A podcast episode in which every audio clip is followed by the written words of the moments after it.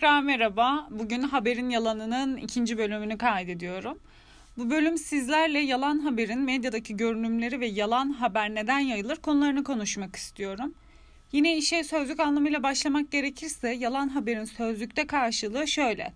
Aspragas hiçbir gerçekliği olmayan uydurma haber olarak yazılı. Ama tabii geçen bölümde de bahsettiğim gibi ben bunu sadece yalan haber olarak almıyorum. Yalan ve yanıltıcı haber olarak ayırıyorum. Çünkü yalan ve yanıltıcı haber aslında birbirlerinden çok da farklı şeyler değil. Peki bu haberler medyaya nasıl yansıyor? Yalan haberlerin medyadaki görünümleri nasıl oluyor? Şimdi en baştan başlamak gerekirse geçmişten günümüze gelinen süreçte haber alma kaynakları yaşanılan çağın gelişmelerine bağlı olarak sürekli güncelleniyor. Artık dijital bir çağ içerisindeyiz ve açıkçası işte şu kitaptan okuyayım, bunu okuyayım, içeriğime şunu ekleyeyim, bunu yerleştireyim yapmak istemiyorum. Kısa gibi görünen 4 yıllık iş tecrübelerimi anlatmak istiyorum. İş hayatıma yerel bir dijital haber platformunda başladım. İyi kötü sayısız o kadar çok şey yaşadım ki ve tabii bunları ben tek başıma yaşamadım. Bugün yanımda bana her şeyi öğreten ve beni yetiştiren patronum Murat Toraman var. Kendisi eski siyasetçi, medya patronu ve sunucu. Öncelikle kendisine hoş geldin demek istiyorum. Kendisiyle bugün medya dünyasındaki değişim, yalan haberin medyadaki görünümleri ve yalan haberin dağılımları hakkında konuşacağız. Sözü kendisine bırakıyorum. Hoş buldum. 4 yıl 4 yıl çalıştın mı sen burada? Evet 4 yıl oldu. 4 yıl oldu yani. Oldu. Vay be. Yani ilk geldiğindeki halinle şimdiki halin arasında uçurum var öncelikle onu söylemek Tabii. lazım. Yani o zaman böyle ailesiyle bu işi yapmaması yönünde kavga eden ve herkese ve her şeye rağmen bu işi yapmayı istediğini söyleyen biri olarak buraya gelmiştin. Ama şimdi ulusal gazetelerde işte çeşitli platformlarda görev yapıp çalışabilecek kadar bu işi öğrendin. Yani bu manada hırsın ve azmin için seni tebrik ederim. Bunun haricinde medya patronu dedin. Açıkçası biz şu anda bu işle ilgili medya patronluğu ifadesini kullanmak ne kadar doğru bilmiyorum ama ben bir gazeteci değilim. Bir televizyoncu da değilim. Fakat bir ajans sahibi olarak bu sorduğun sorulara dilimin döndüğünce cevap verebilirim. Normal şartlarda bizim bünyemizde günlük basılan gazeteler, e, haricen sosyal medya tabanı olan, hesapları olan dijital bir kaç platform ve son olarak da m, normal uyduda Dijitürk'te, Smart vesaire gibi yerlerde yayın yapan bir de televizyon artık var diyebilirim. Televizyonu hemen geçmeden, dijitale geçmeden televizyonu şöyle e, kıyaslamanı istiyorum abi. Eskiden televizyon programcılığı yapıyordun. Şimdi de bir programa konuk olarak katılıyorsun. E, bu değişimleri de bize anlatmanı istiyorum. Yani o zaman siyaset yaptığımız dönemdi. Ünal Torun diye bu işte böyle çok gerçekten fark yaratmış demek lazım ona. Böyle çok ciddi manada doğru damarı bulup yakalayıp onu bir şekilde izleyiciye ulaştıran bir arkadaş vardı. Şu anda Sivas'ta değil gitti. Kanal 58, Kanal 58 iken eskiden dijital bu kadar güçlü değilken, sosyal medya yokken bu kadar. O zaman yerel televizyonların önemi had safhadaydı. Ama e, bunu tabi doğru yapabilmek önemliydi. Ünal Torun bu işi düzgün yapan bir arkadaştı. Ben de tabi o dönemde Gençlik Kolları Başkanıydım AK Parti'nin. Sonrasında il genel meclis seçildim.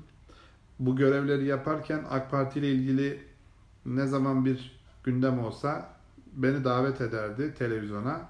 Giderdim AK Parti adına genellikle ben konuşurdum. O günden bugüne sence televizyon hayatı içerisinde değişen şey ne?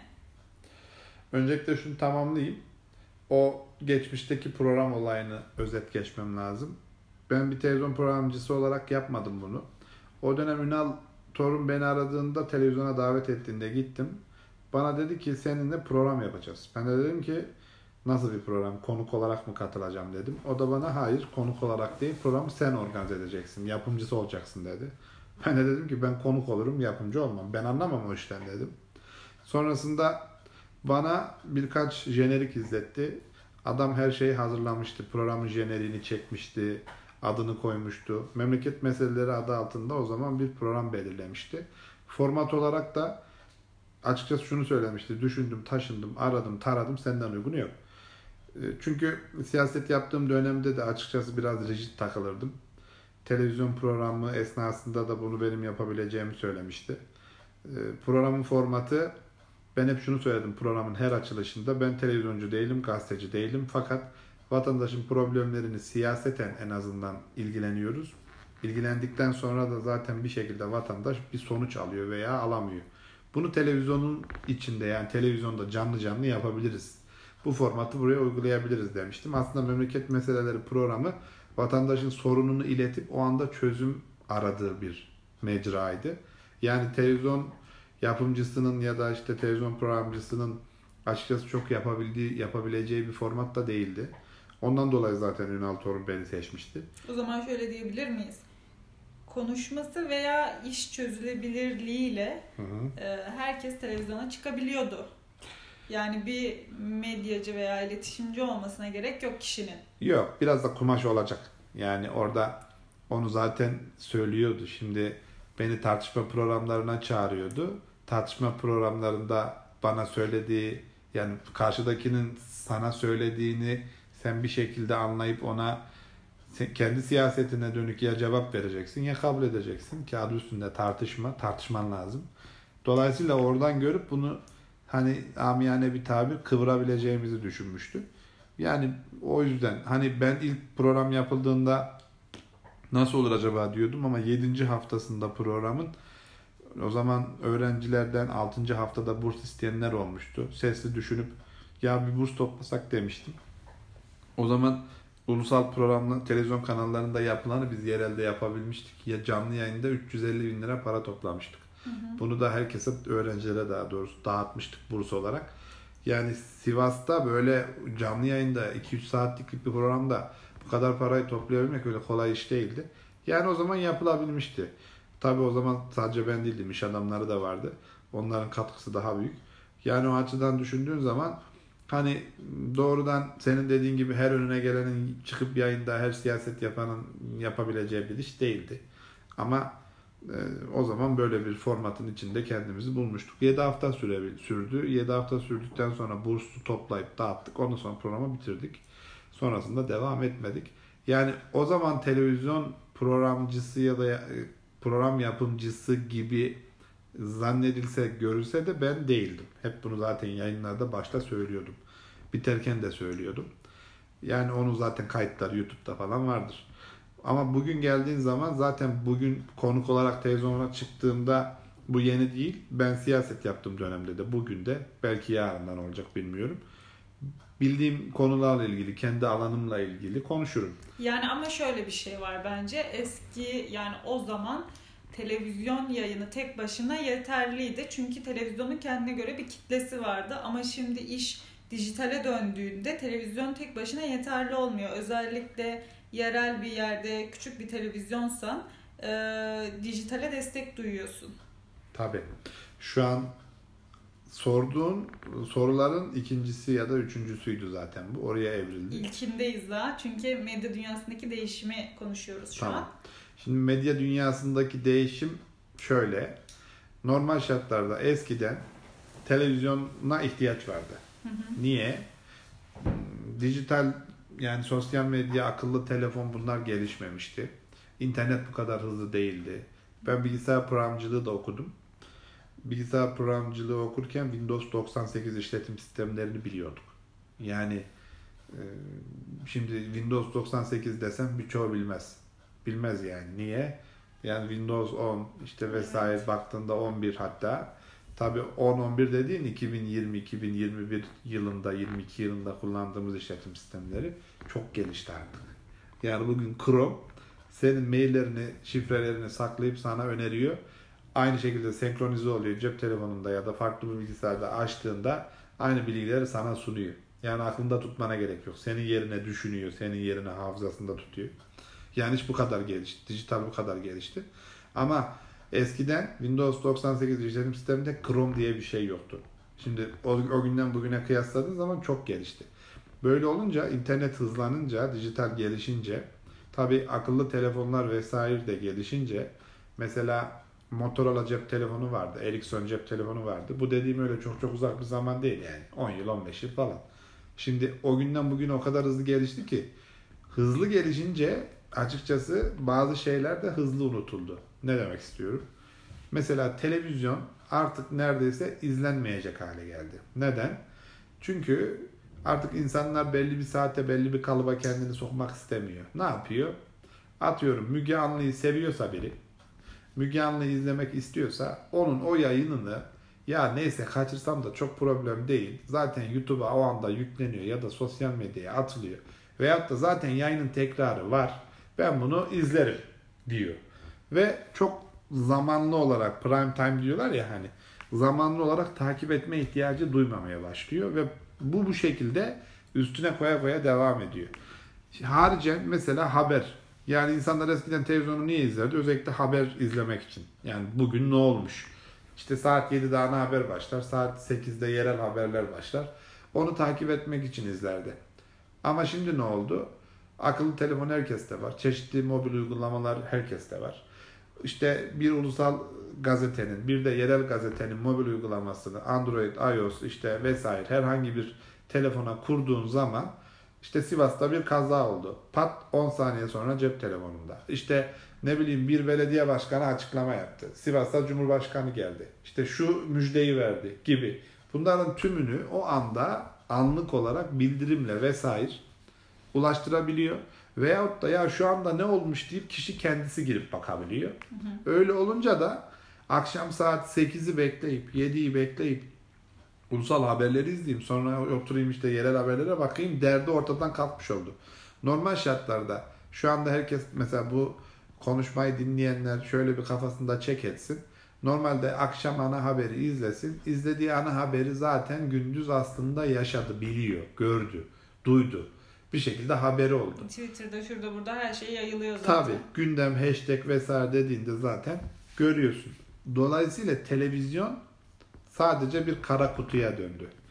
Veyahut da televizyon niye izlenirdi? Televizyon film izlemek için, dizi izlemek için. Hı hı. Şimdi çok çok ünlü bir dizi olacak da ki öyle diziler de artık zaten yerel kanallarda neredeyse yayın yapmıyor. Ne yapıyor? Netflix, Blue TV, Exxen evet. falan gibi platformlarda yayın yapıyor.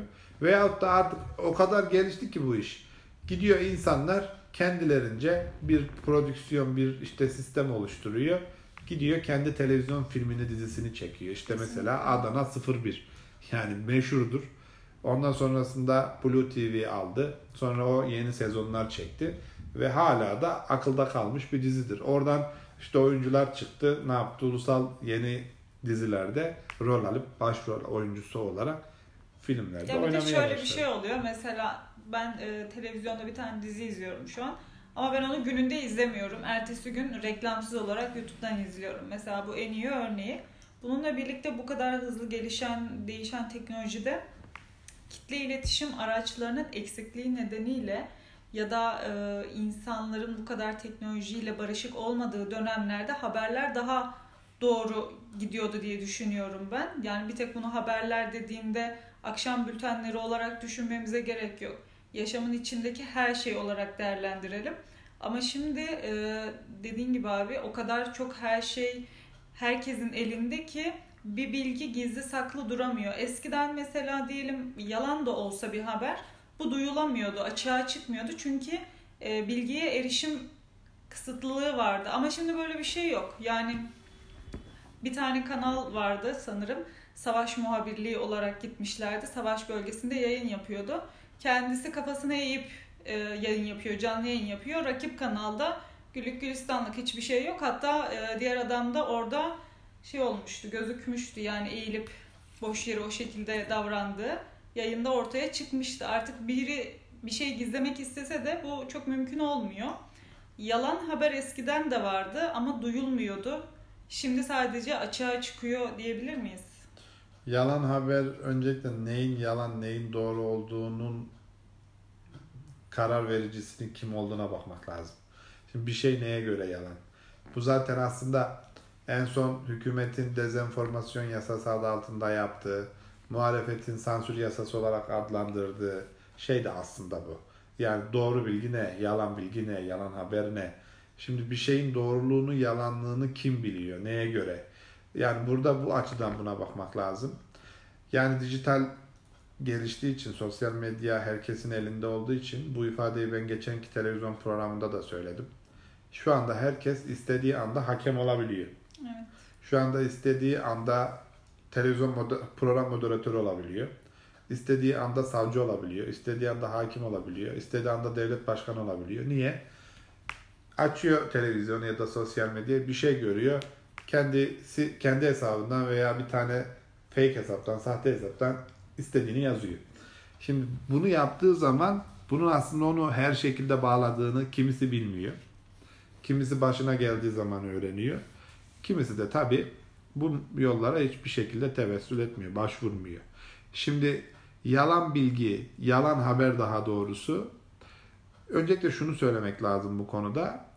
Ee, aykırı olan, e, aksi olan, ters olan, yalan olan normal, düzgün ve doğru olana göre çok daha insanlara cazip geliyor. Niye?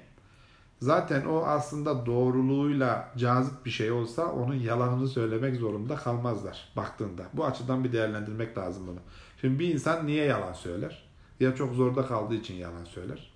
Ya da yalan daha hani derler ya daha tatlı. Yalan daha tatlı geldiği için söyler. Başka bir şey için bir insan yalan söylemez. Şimdi insanları manipüle etmek için yalan haber yayınlanabilir. Sansasyonellik de buna dahil midir? Tabi. Zaten söyledim ya. Yani daha cazip gelsin diye. Sansasyon evet. Yani şimdi biri çıkıp biri çıkıp bir konuyla ilgili olumsuz bir şey söylese bunun etkisiyle olumlu bir şey söylemesi arasındaki etkide ciddi farklılık var. Sen kendin hayatından yola çık mesela. Yani olumsuz konuştuğun her şey dinleyicisi tarafından yani olumsuz bir şey anlatırken dinleyicisi tarafından daha böyle dikkatli bir şekilde dinlenir. Bu, bu yani insan psikolojisiyle ilgili bir şey, algıyla ilgili bir şey. Şimdi yalan haber er ya da geç doğrusuyla kendini zaten kıyaslar. Yalanın baki kalma ihtimali zaten yok. Ne yaparsan yap yok yani. Yalan haberin dedim ya az önce insanlar her şekilde kendince bir sonuca varıyor. Diyor ki bu yalan. Doğrusunun ne olduğunu bilmeden aslında bunu söylüyor. Niye? O anda işte bir şey işine gelmemiş, gelmediği için olabilir. Veyahut da o söylenen şey beğenmediği için olabilir. Veyahut da aksini bildiğini zannettiği şeyden dolayı olabilir. Yani yalan ve doğru dağılıma göre, hıza göre yalan doğrunun belki 10 kat önünde gider. Ama er ya da geç doğru yalanı geçer. Bunun başka bir alternatifi yok. Er ya da geç. Çünkü bir kere zaten sosyal medya çok hızlı bilgi dağılması işte vesaireyle meşhur ünlü ya. Evet. Ama şimdi yine dijitalde mesela Tate.org gibi işte doğru haber gibi, doğru bilgi gibi, işte doğrusu ne gibi. Bunun gibi mesela platformlar oluşmaya başladı. Yani senin de söylediğin gibi doğruyu bulmak mümkün. İnanmak istersen yalana çok kolay bir şekilde inanabilirsin. Bir de insanların aklı fikri var yani. Şimdi durduk yere ya hemen bir kere inanmak istediğin şeye inanırsın. Yani hı hı. sen bir şey söylendiği zaman bir konuyla alakalı bir şey söylendiğinde onun doğruluğunu, yanlışlığını aslında o anda tartabilirsin. Fikrin olabilir yani. Ama bu belli olmaz ilgi ki. duyduğun, ilgi duyduğun konuyla ilgili kesinlikle belli olur. Ben sana desem ki Müge Anlı bir kez daha evlenmiş. Tabii İnanır ki mısın? bunu teyit edebilirim. Ama şöyle bir şey İnanmak var. İnanmak istemezsin yapmaz Yani mesela bir asayiş haberini düşünelim. Tamam. Ben çok sansasyonel seven bir insanım. Tık tuzağın yapmak istiyorum. 10 ölü falan derim. Bir saat sonra gerçek ortaya çıkar. Ama sonuçta ben alacağımı alırım. Yani burada okuyucu bunu nasıl teyit edebilir ki sonuçta? İçine girdiğinde zaten onun öyle olmadığı yazıyor. Hayır o şekilde verdiğini düşünelim. İçinde de 10 olduğunu yaz, düşünelim. Okuduğu metnin doyuruculuğuna bakar bu seferde. Yani görüntü varsa görüntüye bakar. Yazılan bir şeyde. Şimdi girdin son dakika işte Sivas'ta trafik kazası 10 ölü. İçi boş. Şimdi ona bir ön yargıyla yaklaşırsın.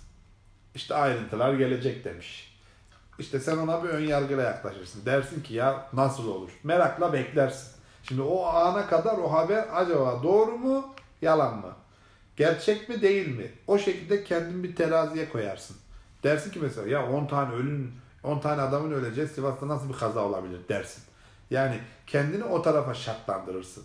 Ama inanmak istersen tamam işte buldum hadi 10 tane ölü varmış dersin inanırsın. O zaman şöyle diyebilir miyiz? Yani insanlar inanmak istediği şeyleri yalan olsa bile yani yalan olduğunu bilse bile insan inanmak istiyorsa inanabilir. Tabii. Aynı şeyi söylüyoruz işte. Hı hı. Yani bu biraz kişinin terazisiyle alakalı. Şimdi sen bir yere ön yargıyla bakıyorsun. Evet. Nedir? Bir yayın kuruluşu. Bunun işte ne yapıyorlar mesela? İktidar yanlıları Fox Haber'e bakıyor. Diyor ki ya işte bu yalan haber yapıyor diyor. İşte muhalefet yanlılar A Haber'e bakıyor. Diyor ki bu yalan haber yapıyor diyor. Neyden diyor? Tescillenmiş, teyit edilmiş. Bu şekilde yalan demek değil de belki e, çok doğru kurgulanmamış haberlerle karşılaşıyor ve diyor ki işte örnekleri şunlar şunlar. Bir de burada burada sanki şunu söylemek lazım. Az önceki kullandığım kelime kurgu. Şimdi kurgu haberle yalan haber mesela aynı değil. Yani sen şunu mesela muhabir olarak yapabilirsin. Elinde mikrofon gittin işte Suriye'de Elbap bölgesinde vesaire neyse bir işte konuyla ilgili çatışmayla ilgili haber çekeceksin. Şimdi haberi daha cazip kılmak için oraya gittiğinde ne yaparsın?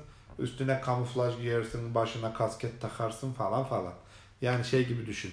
Televizyonda mesela yağmurlu sahnelerde ne yapıyorlar? Yukarıdan aşağıya böyle hortumla suyu tutuyorlar. Tabii. Sanki yağmur yağıyormuş gibi bir hava oluşturuyorlar. Savaş bölgesinde Eğer, de çelik yeleğim, miğferim falan. Gibi. Eğer diziler bu şekilde kurgulanmayarak çekilmiş olsaydı muhtemelen yağmurun yağmasını beklerlerdi insanlar ve o dizi 3 ayda 6 ayda bitmezdi. Yani doğruyla kurguyu da birbirinden ya da yalanla kurguyu da birbirinden ayırmak Tabii yalan ve yanıltıcı haberler var yani Tabii. bunu bu şekilde ayırıyoruz. İşte mesela kurgu yanıltıcıya girebilir evet. ama yalana girmez. Şimdi orada yalan haberle kurgu haberin ya da yanıltıcı haberin ne olduğunu birbirinden ayırmak lazım bir şeyin yalan olduğunu bana söyleyebilmen için doğrusunu bana ispatlayabilmen lazım. Hı hı. Şimdi insanlar özellikle mesela hocalarımız bunu çok yapıyordur diye tahmin ediyorum. Yani sizin hocalarınız ki akademik olarak böyle eğitim almış, bu işin mektebine gitmiş ama alay kısmından uzak olan, sahada pişmemiş, ne olduğundan haberi olmamış. İşte bir haberde ne yapılıyor? Şimdi akademi ben de öğrencilik yaptım. Ben de birçok işte hocanın e, ne denir rahlesinden geçtim. Onlar da mesela anlattığında teknik bölüm okudum. Onlar da mesela ders anlattığında herhangi bir konuyla ilgili konuştuğumuzda birçok şey söylerdi. Ama sahadaki durum öyle değil. Şimdi dışarıdan bakıyor. Üniversiteyle ilgili bir tane işte olay yayınlanmış, haber yayınlanmış. Şimdi üniversitenin personel olarak bir akademisyenin, bir hocanın buna inansa da inanıyorum demesi mümkün değil. Yalan haberle ilgili, medyanın geldiği noktayla ilgili yani söylenebilecek şeyler genel manada bunlar. Özetle şunu söyleyeyim. Dijitalleştik. Sosyal medya, dijital mecralar, bilgisayar, akıllı telefon artık eski kağıt, gazete, televizyon vesairenin yerini aldı ve bunlar daha da ilerleyen aşamalarda tamamen televizyonumuz, kağıdımız vesairemiz tamamen bitecek.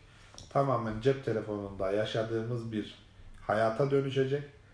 Bu işte eğer başarılı olmak istiyorsa birileri cep telefonunun içine girmesi lazım. Bizim platformlarımız da cep telefonunun içerisine girmiş durumda.